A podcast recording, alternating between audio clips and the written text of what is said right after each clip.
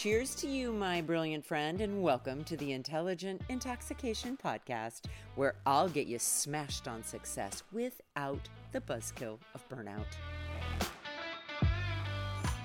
Welcome back, everyone. So, yesterday I started getting really curious about proving. And typically, when we are in a proving habit, we are trying to influence or impact the way another person sees us. Okay? It feels like a different form of people pleasing because when we are people pleasing, we are lying with our words, with our actions, and doing something we don't want to do or something we don't have the sustainable energy to do in order to control or manipulate or influence or impact how the other person thinks or feels about us. Proving is very similar. Yesterday, I compared the proving habit to being a fugitive. And the definition I offered for a fugitive is a person who's escaped from a place or is in hiding, especially to avoid arrest or persecution. So, if we go with that definition and we consider what it means when we are stuck in proving something, I'd like to offer you another question. Let's take this or take a look at this proving habit from a different angle. Okay, so here's my question What are you escaping from when you are in the proving habit? So if I answer that question myself, here's immediately what comes to mind.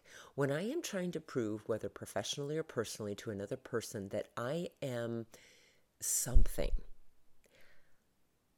I am typically doing so from a place of feeling inferior or feeling insufficient or feeling incompetent.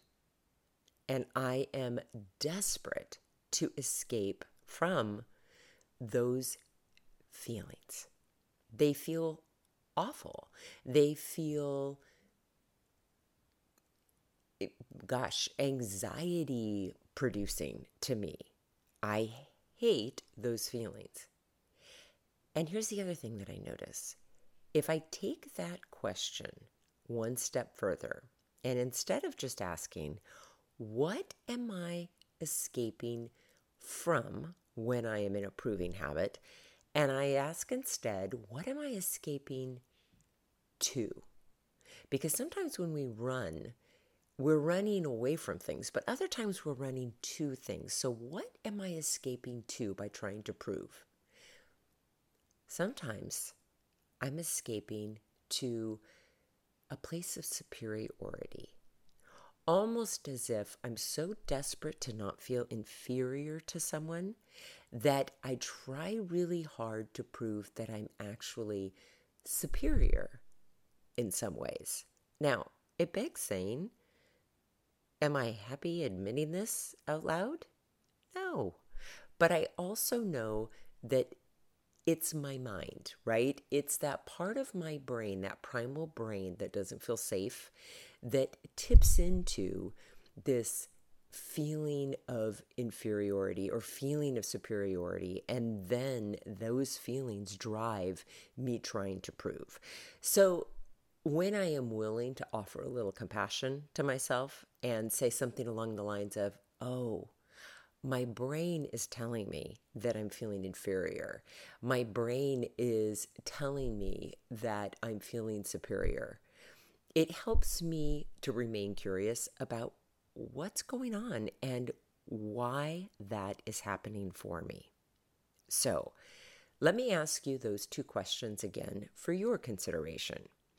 When you notice that you are proving, whether it's professionally or personally, what are you escaping from?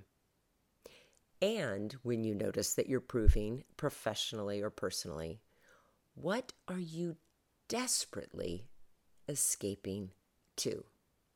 Okay, my friend, thank you for listening. Have an amazing rest of your day. And I will be back tomorrow with more. Hey, my friend, if you're thirsty for more than this daily shot and ready to intoxicate the hell out of your personal or professional life, I'd love to invite you to coach one on one with me.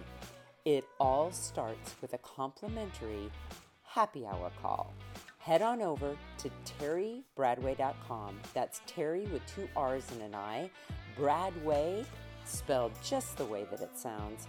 Once you get there, my friend, click on the Work with Terri button and we'll take it from there. Thanks for listening and have an amazing day.